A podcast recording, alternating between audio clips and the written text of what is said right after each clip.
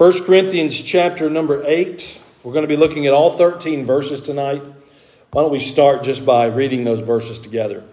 Now, as touching things offered unto idols, we know that we all have knowledge. Knowledge puffeth up, but charity edifieth. If any man think that he knoweth anything, he knoweth nothing yet as he ought to know. But if any man love God, the same is known of him. As concerning, therefore, the eating of those things that are offered in sacrifice unto idols, we know that an idol is nothing in the world, and that there is none other but God, none other God but one. For though there be that are called gods, whether in heaven or in earth, as there be gods many and lords many, but to us there is but one God, the Father, of whom are all things, and we in him, and the Lord Jesus Christ, by whom are all things, and we by him. Howbeit there is not in every man that knowledge.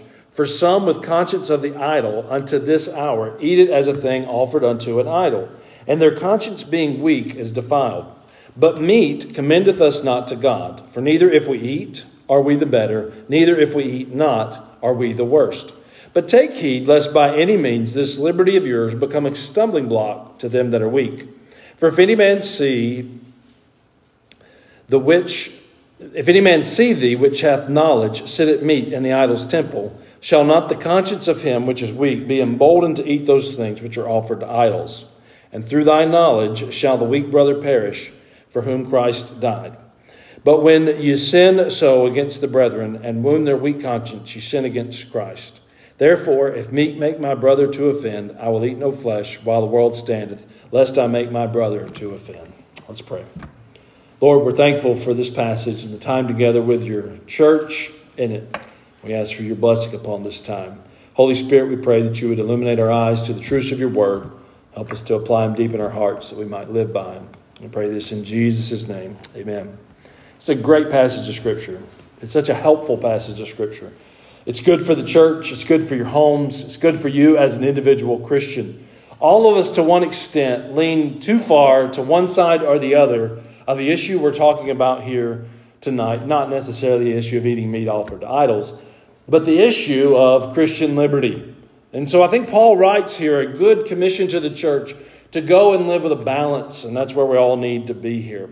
Now, he is answering a question. We, we're in this section in Corinthians where it seems to be that they've sent word to him here's some things we need you to write and address us on. We've spent way too much time the last several weeks looking at uh, marriage and singleness, and tonight we entered into this portion on um, Christian liberty. In fact, I've titled this the weaker brother, because Paul deals with here the strong brother and the weak brother and how we should interact with one another. Now, we don't take issue to the issue of eating meat. Maybe you do, maybe you don't. That's, that's fine. That's your personal preference. But it's not a thing in our culture that it's, it's up against our religion anymore. None of you are being saved out of false worship where meat sacrificed to idols is a thing. But we do have some things in our culture, in our families, and our church here, that would fall under Paul's wise guidance to us here. Can I drink alcohol? Can I trick or treat on Halloween? Can I go to the movies? Can I play video games? Can I listen to secular music? When we get to dealing with all of these things, we have to decide well, let me ask you what's the first thing when you're going to ask a can I question? What's the first thing you must ask? Can I do this? What's the answer? Yes or no, one why? All right, is it a sin? Where do we find out if it's a sin or not? The Bible and one other place. The law. Right? I was, I was talking to a guy about smoking marijuana recently. Not me smoking marijuana, but me and him were having this conversation. And he was trying to make the point, he's making his case for it. I, am neither here nor there. I would say politically, I'm mostly libertarian. I, I think the government should stay out of my business as much as possible. But as, as he and I were talking about it, I stopped him there for a minute and I said, Well, no, it's still not legal in Tennessee, right? And he said, Well, not really. And I was like, Well, it either is or it isn't. So I think probably first, for Christians, for sure, we're going to go to the Bible first before we go to the, the law of the land we live in. But what does our Bible teach us about the law of the land we live in? Obey it. And we understand there'll be times where we don't obey it if it causes us to, get, to, go, to go against our Bibles, right? So those would be things. But is it legal? Is it allowed in the scriptures? And then we got to think about things like is this helpful? Is it edifying? Does it build up? Those are all like questions of conscience, questions of morality. Then we get into this area of Paul's dealing with tonight. Is it lawful and is it expedient? So let, I need to pick one of these and uh, pick on it here just a little bit. It, it would be easy to use Halloween because we're so close to Halloween, but I'm not going to use Halloween. So let's talk about the movies. All right, raise your hand if you think it's a sin. No, raise your hand if you think it's okay to go to the movies. Yeah, culture's changed enough. Like if we'd asked that 20 years ago, how many of you grew up in that church where you, you weren't about to raise your hand? And you weren't about to be seen going to the movies. If you're going to go to the movies, where did you go? The next county. That's where you went to the movies. All right. Is it okay to go to G rated movies? You're all right with that? Raise your hand. All right. You're all right going to PG rated movies? All right. We're losing some people. They either don't like to vote in church or they don't like PG movies. Is it all right to go to PG 13 movies? Depends. Okay, so it can be all right, but it might not be. And you're going to use what to make your God for this? Your brain, right? She's going to use her brain and she's going to determine should I be watching this or should I not? Is it, are, are you offended by that? Does Dana offend you guys that she's going to use her brain to decide what movie she goes to? It doesn't offend you. It offends Preston sometimes. Okay. Oh, yes. Praise God. Preaching does pay off. Just, just kidding. Dana and I have a feud going, so this is part of that. Can you go to R rated movies? Who can go to R rated movies? Three of you? All right.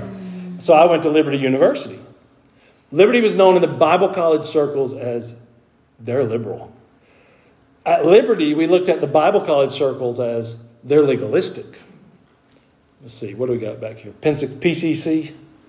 Man, PCC, Liberty. You don't trust me around your children, do you, Steve? Even at Liberty, though, they had changed the rules over the years, and you could now go to movies, but you better not be seen walking into an R rated movie.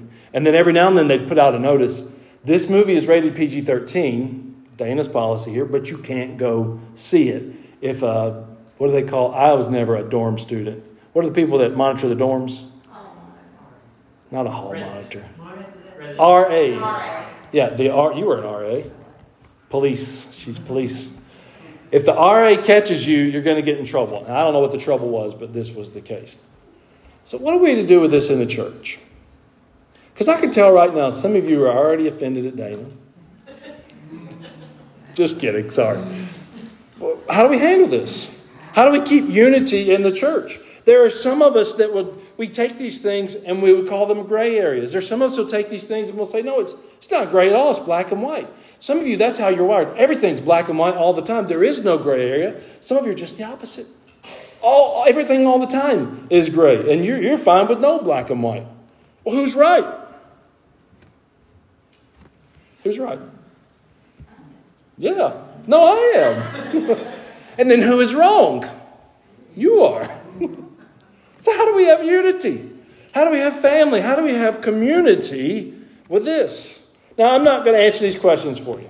You're not going to leave here tonight and decide, well, it's all right for me to drink alcohol and dress up and go trick or treating and then go watch a movie afterwards. But some of you were paying attention and you got the joke. Some of you weren't paying attention and you didn't get the joke. But I think I could help you tonight who think you're wrong. Ease up the tension toward that seeing that you're not, there's probably some things you can do and enjoy. You act, you can fish on a Sunday. Did y'all know that? It's fun. I've never done it before like 1 p.m. on a Sunday. I'm still not sure if that's allowable. But I, I fished at 2.30 in the afternoon, still got back to church in the evening. Some of you, I think I can help you tonight to see that you're not always right. You think you are, but you're not. And then Paul's going to give us some real good reasons for this, for the sake of our brotherhood, for the, for the church. Uh, I think it's a wonderful, wonderful passage of Scripture. So, how do you decide what to do and what not to do while keeping Christian fellowship and unity alongside accountability and discipline? Whew, I just realized something. I, I, I saw that 725, and I was up here thinking, I'm going to have to hurry but I have till 8 o'clock tonight. Yay, this is great. Paul answers the Corinthian church's question here, and he says in verse number 1 Now is touching the things offered to idols. So they've asked about this. And he gives us some wise guidance along the way. He's going to talk to us, and I'm going to give you three headings tonight. The first is in the first three verses love versus knowledge. And then the next three verses, 4, 5, and 6, he talks about what we, what we know. And then for verse 7 and on, he talks about what some do not know. Now, all of these things are key and our, our living and associating with each other. Paul affirms, yeah, I know you know these things, and I know what you know, but you need to remind yourself of what other people don't know yet. That's a very important thing. And in this thing of knowledge, what we know and we don't know, because we're, we're a Bible church. You want me to teach you the Bible? Some of you are already watching your clocks. You've been at this four and a half minutes, and you haven't given us one verse yet. Get to the meat, buddy. That's good. But sometimes we're so strong in what we know that we forget to love. And Paul's going to deal with that here tonight. So, let me, let me give you a little background and then we'll get more into it. For Paul's day, there were mostly two, serv- two sources to purchase your meat. Now, obviously, there's still the option if you raised your meat and killed, processed it yourself or whatever. But for those in a city like Corinth who had to purchase meat, there were two sources to purchase their meat. You could purchase it from the market, where the prices would be a little bit higher because that was their field. That's what they were into. They did groceries. You could also purchase it from the local temples. And now, if you remember, we first started our study in Corinthians. I showed you that little quick film, all the different statues and gods and places of worship, all of the real immorality that they involved in their pagan worship. Corinth was a real um, kind of a hellish town. And so you had all of this going on, and they used animals for sacrifices, the devil always has a counterfeit, right? So the same as the Jews would have had their thing, the Gentiles in Corinth were doing their own thing and their pagan worship to their pagan gods. Well, they had all this meat left over. Typically, what they would do is process the animal. They would get rid of the things you weren't going to eat the hoofs, the organs, these things. They would burn in their sacrifices. The nice cuts of meat then would be left over and they'd sell them off. Maybe the, the priest would take some home, or the guy who was in charge, of the butcher of that that temple would take some home and they would sell the rest off.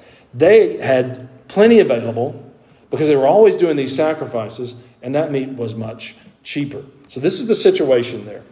Most in the church in Corinth in Paul's day realized that these idols could not contaminate their food. So, they took no issue in purchasing the meat available from the temples. But it seems that there are some in the church in Corinth who struggle that Paul uh, that, that Paul has to write about this. They're struggling that people would actually eat this meat that had been sacrificed to idols. And so he has the right to address what is going on. Now, I want you to note here, he doesn't so much address the practice as he does the condition of the hearts on each side of this practice. Now, that's what we've got to get down to tonight. Can I do this or can't I? Well, let's get down to, and, and here's the other part of that should they be doing this or shouldn't they? Well, let's get down to the condition of the hearts of the people, and that will be our guide. There was a potential division in the church. So these leaders asked Paul for his counsel.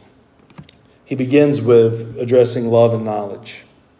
In verse number one, he declares those to those asking the questions he says, We know that we have knowledge. Chapter 8, verse 1 Now, as touching things offered unto idols, we know that we all have knowledge. Knowledge puffeth up, but charity edified. Now, Paul's already alluded to this in this letter. He doesn't write to the Corinthians. Look back at chapter 1. He doesn't write to the Corinthians and say, Boy, you guys, you don't know your Bibles. You haven't been getting your memory verses down. You don't know the choir songs. No, he doesn't say this at all. He says, I can't believe you're living the way you're living because you, you know these things. Chapter 1, verse 5, in the very beginning of the letter, he says, In everything you were enriched by him, in all utterance and in all knowledge. So, this is a group of people who are strong in the word, what it would have been at that time. They knew doctrine and they were strong in doctrine. These are not new Christians and these are not immature Christians. These are mature Christians. These are, should have been strong and disciplined Christians. Still, Paul has to remind them we should be edifying one another.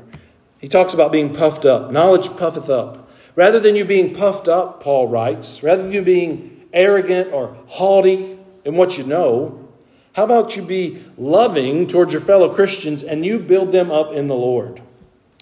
I don't I couldn't find a source for this, but there's a preacher who would say this pretty often. Some Christians grow, others just swell. I think this is right in line with what Paul is saying here tonight. Knowledge puffeth up. Don't miss Paul's challenge here. Corinthians, are you being motivated more by your liberty or by your Christian love? Already he's addressed the advancement of this group in regards to spiritual maturity, Christian liberty, even gifts. Chapter 6, verse number 12. I'm going to flip back there. He said to them in that address, All things are lawful for me, but all things are not expedient. All things are lawful for me, but I will not be brought under the power of any. Chuck Swindoll said the Corinthians had knowledge of their freedom in Christ, but this knowledge had led some to become arrogant rather than loving toward others. Their pride caused them to abuse their freedom, overstepping the bounds of wisdom and holiness into the mire of careless folly and sin. This had already occurred in the issue of sexual immorality, and we studied that in chapter number five. Paul said, I heard this is going on in your churches, and it shouldn't be going on in your church. So you and I must, as Christians, use not only knowledge, but love. We mustn't consider only what is lawful for ourselves, but what would be best for others as well. And in this way, in love, we can be building them up. That's what he says here. Knowledge puffs up, but charity, love, edifies. Love builds up. Now, in verse number two, he kind of gives them a dose of humility. If any man think that he knoweth anything, he knoweth nothing yet as he ought to know. Not as smart as you think you are. You think you've got this thing figured out, but you don't know what you don't know. You know what you know, but you don't know what you don't know. If you have something figured out, just give it a bit. You might get some more information and decide you're going to change your mind. When I was a young preacher, uh, my pastor said, you try, to, you try to fix the whole world every sermon. He said, You use your pulpit as a bully pulpit. And he said, you want, you want to fix everybody in the room all in that one sermon. I said, Well, yeah, of course I do. That's why I preach. And he said, well, It doesn't work like that. Well, why was that that way? Because I, I thought I'd figured it out. One of the things I've hated about starting preaching at such a young age is there's been a lot of sermons that I've trashed because I thought, oh, boy, was I ever wrong on that. There's been a lot of convictions that I've preached that I've had to look back on and say, man, I was way off on that. And I think that's okay. I think that's always going to be the case for the growing and the maturing Christian. At what point will we ever have all of this thing about God figured out? Never.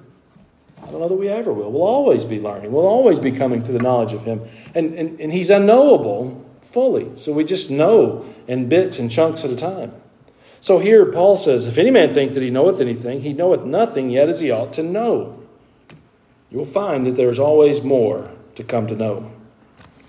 Now, I think this is where the guilt for the modern church comes in. Because we like to say, yeah, but I've got scripture on it. And we'll get to love here in just a minute. But let's leave love out of it for just a minute. It's often we just want to hold someone to the letter of the law. Well, this passage presents a conundrum for this, and I want to teach you this in the scriptures tonight. If you miss all of the rest, get a hold of this right here. So, Paul's writing about meats offered to idols. He's going to end with verse number 13, and he's basically saying, If, it, if meat make my brother offend, I'll eat no flesh by the world standing, lest I make my brother to offend. But along the way, he's, he basically says, Meat is meat. We know that these gods are not real, so we can eat it. It doesn't change the value of the meat. But turn back with me to Acts chapter 15. Now, those of you who are legalists, you're going to like this. Those of you who are liberty, I'm going to hurt your feelings for a minute, but I'll, I'll come. I'll get back to you in just a second. Okay? We want to take 1 Corinthians 8 and say, see, we, we have we have liberties. But 1 Corinthians 20 has or 15 has or Acts 15 has already addressed this. The Jerusalem Council. Do the Gentiles have to be circumcised? You remember this? They all met together They're trying to figure out what to do. All the Jewish Christians had been circumcised under Judaism. Now these Gentiles who are coming into the faith, well, don't they need to be like us? Well, They decided what we're going to do is we're going to write a letter. We're going to send it to the Gentile churches. And here's what they said. Verse 20, Acts 15 20. But what we write unto them, that they abstain from pollutions of idols, and from fornication, and from things strangled, and from blood. All right, now, that's the plan. You've given you some context in Acts 15. What did they leave out of their plan? Nothing about circumcision in there. That's how bureaucracy will do you sometimes, isn't it? We came to you with this problem. Now we have this whole other set of problems. Verse 29. They wrote the letter, they, seen, they sent it to him. Verse 28, they said, It seemed good to the Holy Ghost and to us to lay upon you no greater burden than these necessary things. That's how Brother Scotty met the teenage boys when they came to church tonight. They said, I don't work out too hard, but this is what I need you to do. And they worked hard. Thanks, fellas. Appreciate you. And to those of you who didn't get here early, you, you, you escaped. There's surely some more toting they can do after church, right, Rose Scotty? Verse 29 that you abstain from meats offered to idols, and from blood, and from things strangled, and from fornication, from which, if you keep yourselves, you shall do well. Fare ye well. All right, go back to 1 Corinthians. So we have a problem. Is what's our guide? Can I or can't I? The Christian first goes where? The Bible. What does the Bible say? Can we eat meat offered to idols or not? Okay, yes. Nuh-uh. 1 Corinthians or Acts 15 says, nope, abstain from meat offered to idols. Somebody say no. Yes, we can. 1 Corinthians chapter 8, Paul said that those idols aren't real and I can eat whatever I want anyways, as long as I don't do it to the offense of my brother. What, what's right? Is God confused? Often, as believers, we'll put our thumbs down on something or put our foot down on something and we'll say, but the Bible says. I'm going to ask you the question here in that regards then where's the love? You see, about anything in Scripture, not, not all things, there are some first level doctrines that, that we're not going to budge on. Jesus was born of a virgin, it was a miraculous birth. He, he was resurrected from the dead. God raised him from the dead. That was a miraculous resurrection. There's some things like that that we're going to be clear on. But then there's second level things and there's third level things. And you get into even stuff like this where you're like, I, I don't know. I don't know what we're supposed to do, what we're not supposed to do. What do we do? Well, Paul's instruction here is you don't know what you think you know. And then verse 3, he says, If you love God, the same is known of him. So knowledge puffs up, love edifies, and the way you know you know God is because your, your love relationship with him. A Christian in the Corinthian church could easily say, We have the letter from Jerusalem. Clearly, it states that we should avoid these meats. Now, let me tell you what that looked like in 2022. Coming to you in Christian love, I've got the letter of the law. You're wrong. You need to repent. Now, there are certainly times where that's the case. And we do have to call a brother or a sister in that. We've dealt with that in detail in Corinthians, we've dealt with that in detail in the book of Matthew when we were looking at the doctrine of the church. But here, I could take another verse and tell you, well, well, hang on, they said that initially, but now look at what they're saying here too. Is Paul wrong and James right? James wrote the letter. Is James right and Paul wrong? Are these guys competing with one another? We have the Apostle Paul saying, meat is meat.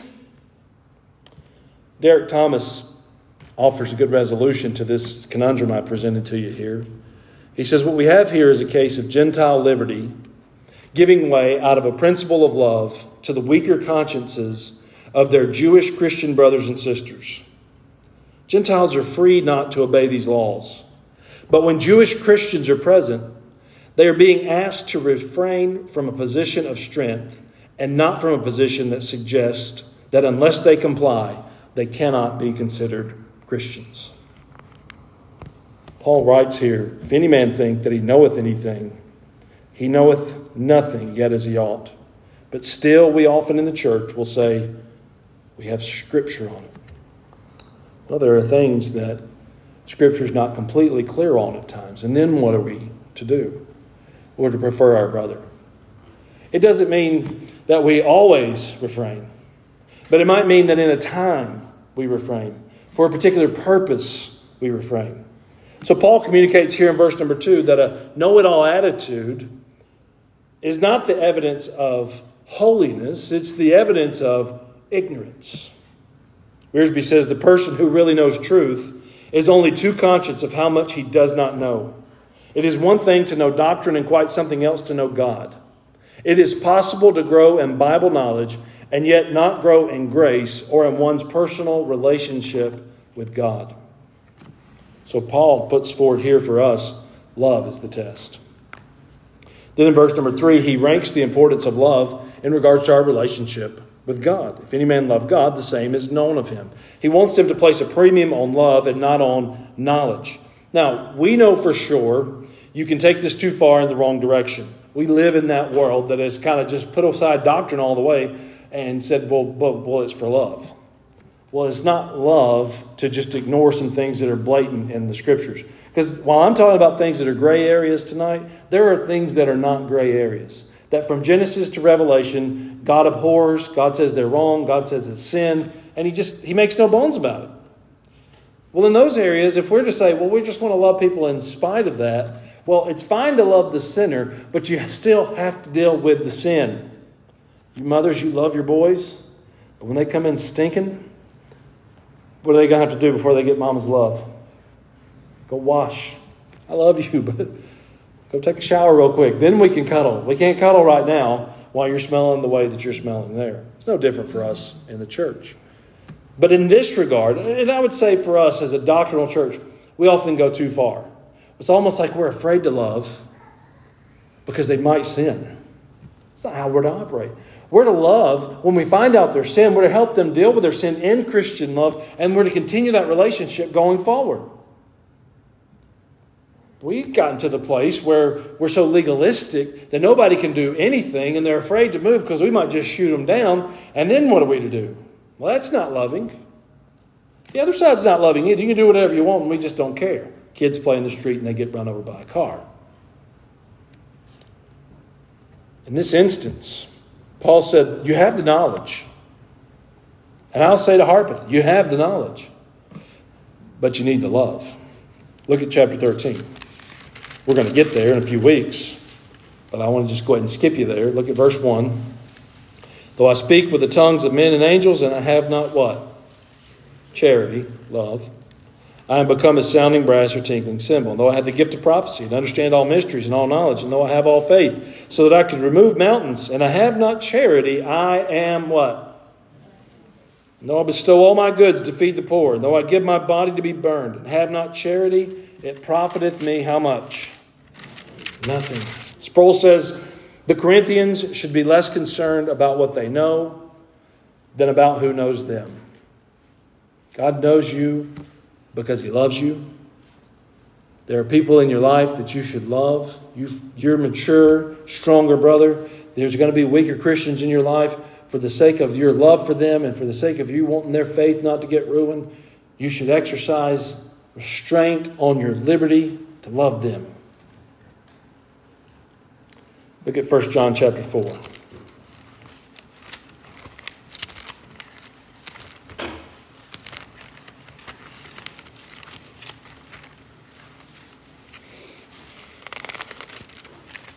I would say to some of you who are awfully legalistic, you should exercise your liberty. That also helps a weaker brother. Someone's new to the faith, they don't know how to speak Christianese yet. They don't know how to act just right. They're not in the club all the way, you know, they're sort of figuring things out. They may do things that's not typical around the church. Ease up.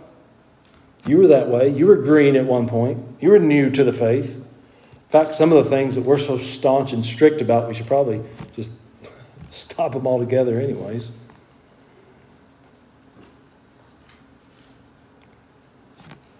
Don't be so free with your liberty that you're a stumbling block. Don't be so legalistic that you're a stumbling block. Be a stumbling block on either side.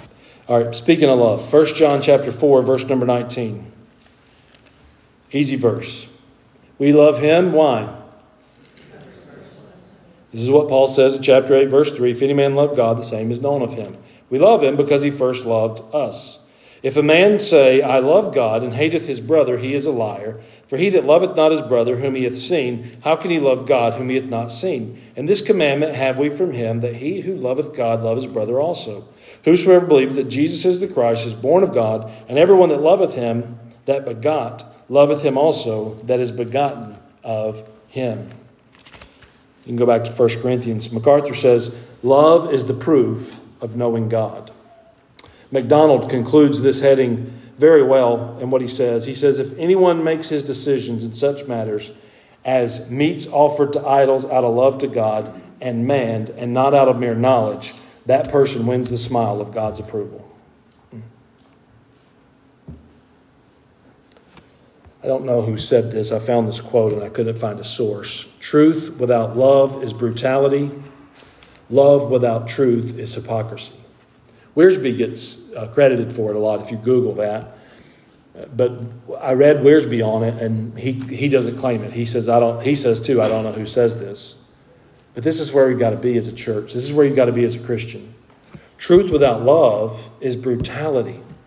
Love without truth is hypocrisy. We've got the middle there. Paul wanted the stronger to help the weaker grow to be strong. And, and be careful how you're hearing this. Because I'm reading faces right now, and I think I'm appealing to the legalists, and I don't mean to, but that's my typical nature. But to those of you who tend more legalistic, don't forget, you could be just a stumbling block to the weaker brother because of your legalism. You could set such a high standard they say, I'll never attain to this. And they give up on the faith. But the flip side to that would be, I'm just going to go the way of the world and so I'll just reach everybody, and they see no reason to be reached. Brother Homer said in his example, he set aside a difference for the sake of testimony. He needed them to see there was something different. That's holiness, and that's, that's important as well. Paul wanted the stronger to help the weaker grow to be strong, but he didn't want the stronger to compromise their strength to please the weaker. So, Love versus knowledge. Then he gets into what is this knowledge? What do we know? Verse 4, 5, and 6. In verse 4, he says, There is one true God, and all idols are fake and made up and dead. We know that for sure. As concerning, therefore, the eating of those things that are offered in sacrifice unto idols, we know that an idol is nothing in the world, and that there is none other God but one.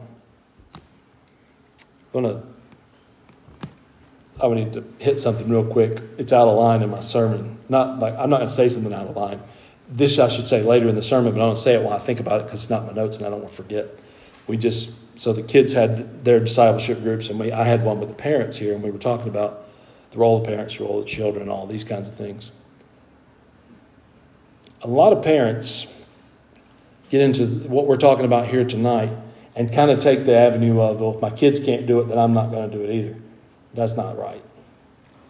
You're, you're an adult. You can vote, they can't vote. You can drive a car, they can't drive a car, etc., right? Don't play those games with yourself. There are things that you as an adult have the right to tell your kid, no, you can't do that. Well, why not? You're doing it. I'm the adult.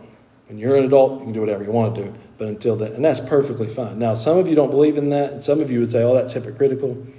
That's not hypocritical at all. There are some things that children don't need to have like cookies and milk at night. That's for me. Just kidding. I think everybody should have dessert every day. If I run for office, that's going to be one of the things. Dessert for everybody every day. I don't care how big the national debt gets, we're going to, we're going to fund it. so there's one true God. All the other idols are they're, they're fake, they're dead, they're powerless. So there's this fear then. This meat, this sacrifice to idols, uh, is it going to affect me? Am I, am I going to be given over to this demon possession? Am I going to be dealing with the occult? Am I going to be dealing with this pagan worship? Well, these idols don't have any power. So Paul says on this knowledge to the mature believers, he says, We know that an idol is nothing in the world. He says, You can eat this meat. And it doesn't affect your conscience because you realize there's one true God and He's in charge, and all these other things are fake. Swindoll, again, he says, since idols are merely human creations, and since there's only one true God, eating meat that has been sacrificed to a piece of carved wood or molded silver is really inconsequential. I would agree with him, except to add on, and delicious.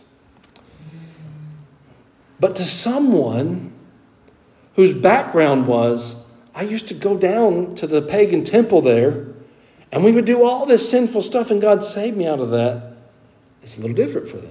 He's going to get to that in a minute, but he starts with here's what we know. Now, I also want you to consider context. Paul's not addressing spiritual warfare here, he's addressing Christian liberty, weaker brother, stronger brother. If he were talking about spiritual warfare, which he does, in fact, later in this book, he deals with spiritual warfare as real and powerful and something we need to be on guard for. But here in this regard, he's just making the point that you eating this meat because it was involved in something horrible doesn't mean that you, you can't eat it for those reasons. He's going to give you a reason maybe not to eat the meat, but he, those are not the reasons. He says, This is what we know. Secondly, verse 5 and 6, he tells more of what we know. There are many gods, but there's only one true God. For though there be that are called gods, whether in heaven or in earth, as there be gods many, lords many, but to us there is but one God, the Father, of whom are all things, and we in him, and one Lord Jesus Christ by whom are all things, and we by him. So, this is a great Christian worldview that should take care of any type of fear that the believer has in this context. Paul is making clear while we know this, everyone else, though, isn't there yet. Think back to Acts chapter number 15. What did the Jerusalem council conclude? These, the Gentiles had no issues. But the Jews, being scattered abroad, who would encounter these saved Gentiles, might take offense to some of the things the Gentiles were comfortable with that the Jews had never been comfortable with. So they said, well, when you're with these guys, refrain. For those brothers' sake.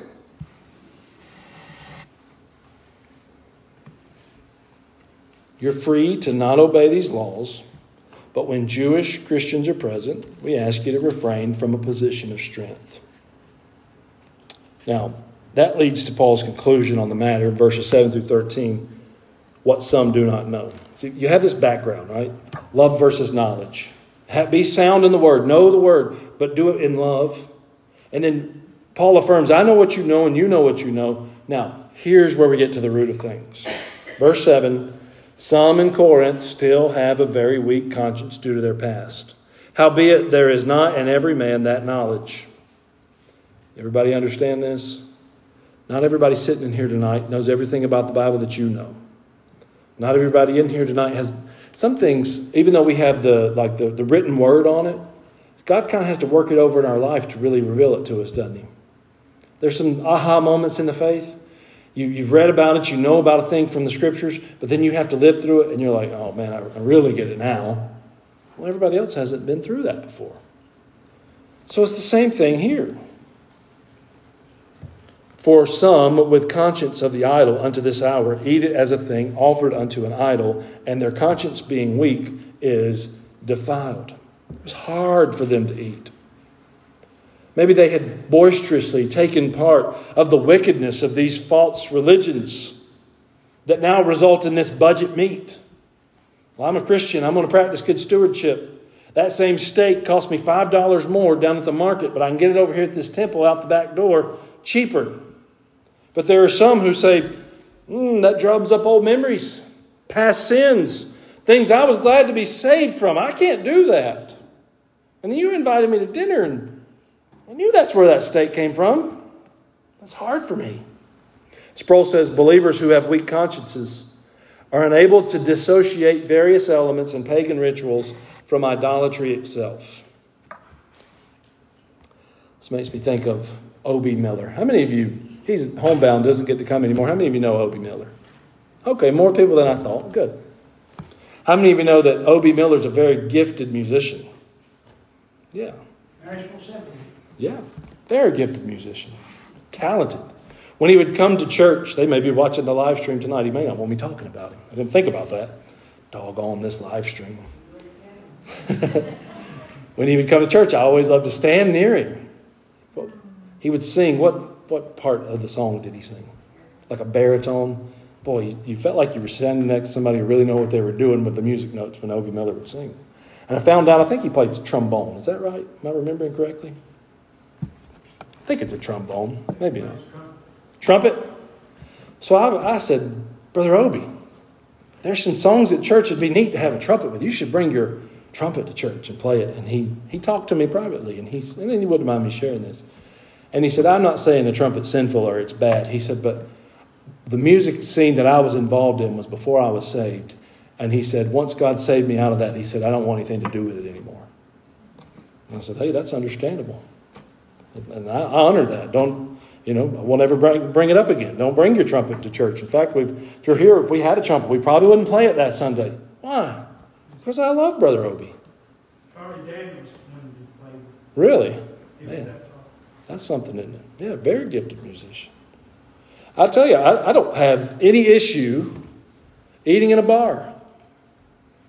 But I remember as a kid when like Applebee's, Chili's, some of these, what they're not called bars, they're called um, bars and grills, kind of became a thing. It was like a question of conscience in the church can we go there or not? I don't think that's a thing anymore. But I remember, like our family, my parents, we took a stand. You go to Pizza Hut and Captain D's, but you couldn't go to, you know, Applebee's. I never know what was in there, but I wanted to know. I wanted to go. Then, as I got older, you know, that kind of died off, and even Pizza Hut had beer, so it wasn't you weren't taking that stand anymore. I don't guess. I never understood as a young person the issue for my parents or the other adults in that. In fact, now it's not the same for me. I can I can go to Applebee's or any of these places. I can I can belly right up to the bar and get myself a hamburger, and it's I don't have it, I don't I don't feel like I'm sinning. I don't feel like it, it's hurting my testimony. I don't I, I have any issue with it. If you do, I won't go there with you. All right. But I've come to learn as an adult now, there are things from my past that still haunt me, and I avoid situations, I avoid conversations, I avoid thoughts that deal with those things that still haunt me. And then I think back to the adults from my childhood and I say, well, the reason they steered things the way that they did is because these things dr- drummed up old feelings, old desires, old passions, old memories of things they just don't want to remember anymore.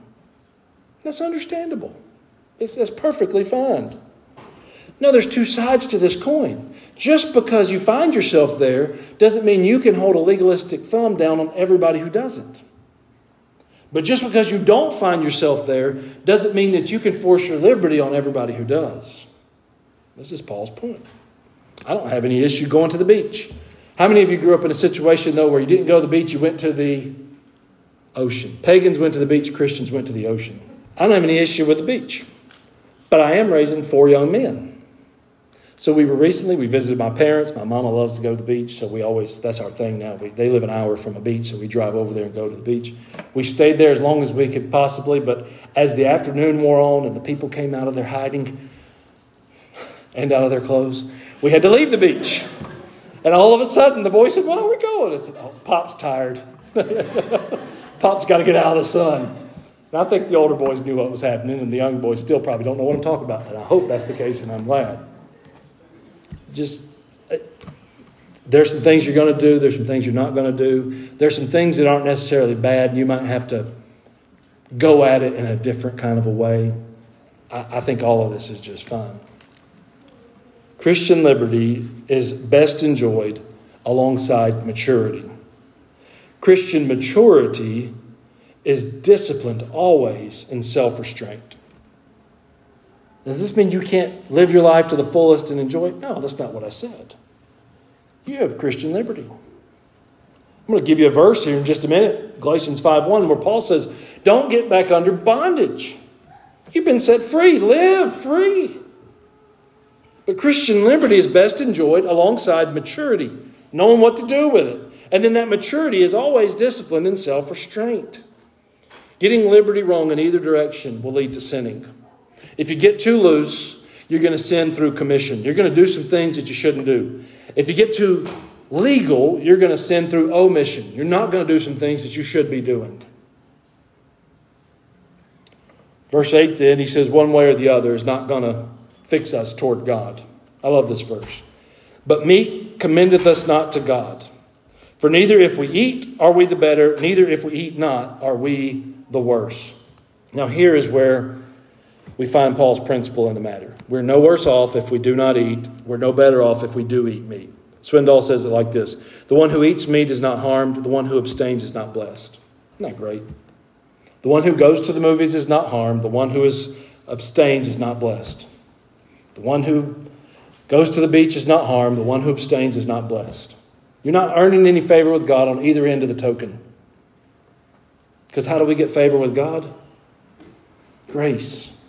Now, under grace, what does it make us want to live like? Holy. Verse 9, then, he gives the application based off the principle of verse 8 from the context of verses 1 through 7. Verse 9 is, But take heed lest by any means this liberty of yours become a stumbling block to them that are weak. Don't become a stumbling block, especially to those less mature in the faith than you. And that's not an insult, it's just a thing of timing and growth. Some trees grow faster than other trees. Some trees were planted long before other trees. Either way, there's a thing of timing and growth there. There's always going to be a weaker brother in your life, and you're always going to be the stronger to some, and you're probably the weaker to others. Verse 10, he says, Be careful. Don't influence someone back to a lifestyle that God has saved them away from. For if any man see thee, which hast knowledge, sit at meat in the idol's temple, shall not the conscience of him which is weak be emboldened to eat those things which are offered to idols? Now, some would interpret that as a positive. They would say, Well, I helped them there. But he goes on to say, And through thy knowledge shall the weak brother perish for whom Christ died.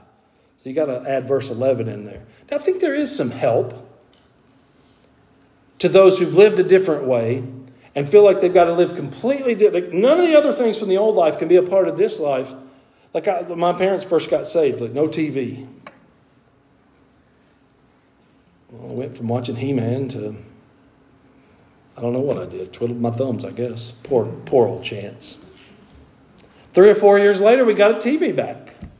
I flipped it on and nothing came on there. Dad, what's, where's the cable? I need to watch cartoons. And they said, This is called McGee and Me. Anybody know McGee and Me? Christian programming. Christian programming has come a long way. It was horrible back then. Nah, it wasn't that bad. I put that in, I'd watch it. We watched some show called Five Mile Creek. I tried to find it the other day. Anybody else seen Five Mile Creek? Is this just me? Okay. I couldn't find it. I don't know that it exists anywhere. And some of you, you have your own little thing. What is it that Joshua watches all the time? What's the show he's always watching? Superbook. Superbook? I don't know. Superbook. It's got the, the Christian principles and verses and all the Superbook. Superbook, yeah. Sam would be my favorite random. It's your favorite? Yeah, that's awesome, man. Yeah, but I still like YouTube. Yeah. Oh, that's great. Oh, gotcha. So you have parents kind of like mine, huh? They just love the Lord and want you to turn out all right.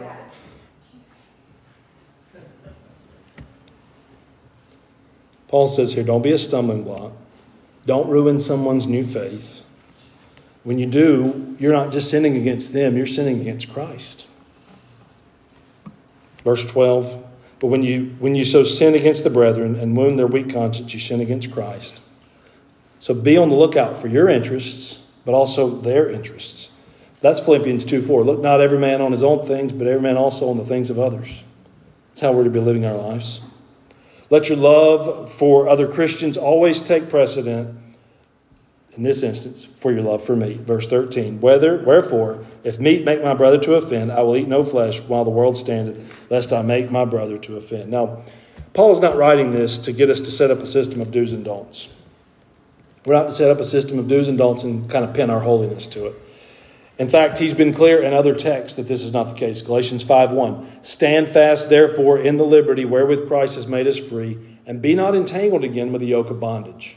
So if you're sitting here tonight and you're trying to figure out, well, I still don't think people should do this, and I wish he'd say it, be careful. You kind of gotten into the briars of bondage there, and we're not supposed to be like that. Well, but people are going to sin. Yeah, they are. Have you not sinned today? Anybody? Well, trade. You come up and preach. I'll come sit down. You talk to me about avoiding sin in a day. I can't do it. I can't even make it an hour usually. We don't celebrate that. We don't live unto sin so that grace may abound, for sure. Verse or 1 Timothy chapter 1. So, Galatians 5, don't be entangled again with the yoke of bondage. 1 Timothy 1, 5 through 9. Now, the end of the commandment is charity out of a pure heart, and of a good conscience, and of faith unfeigned, from which some, having swerved, have turned aside into vain jangling. Some good old English words there. What is vain jangling? Vain jangling is being entangled with the yoke of bondage. The Jews, the Pharisees, they found themselves here. They're trying to please God with all of their rules and all their keeping of their rules and all the outer show of the keeping of the rules that they had there. Paul says some have swerved, they've, they've turned aside to this, desiring to be teachers of the law, understanding neither what they say nor whereof they affirm. But we know that the law is good if a man use it lawfully, knowing this, that the law is not made for a righteous man, but for the lawless and the disobedient. You're not under the law. The law's not made for you. Now, does that mean I'm not going to obey anything in the law because I'm not under it? No. Still some wisdom in there. But you're not bound to it anymore. Christ fulfilled it and he set you free. What a great master. So, Paul is writing for us to take care in Christian love our weaker brothers in Christ. So, there's a principle with this particular example that we use as a guide. The one who eats is not harmed, the one who abstains is not blessed. If we can live right there, that's the place to be. Now, how do I know if I'm doing that? Well, verse 9, are you being a stumbling block to anybody? No, often we won't know. I think that's all right. If you don't know, you don't know. You just live, right? Your own conscience is your guide, not in the secular sense, but in the biblical sense, because as a believer, if any man be in Christ, the old things are passed away. Behold, all things are become new. What does that actually mean? It means you have a new conscience. Your spirit's been made alive. It was dead. The Holy Spirit now lives inside of you, and you're alive spiritually. So now the Holy Spirit and you, you can figure out what's right and what's wrong. You can avoid the wrong, you can do the right.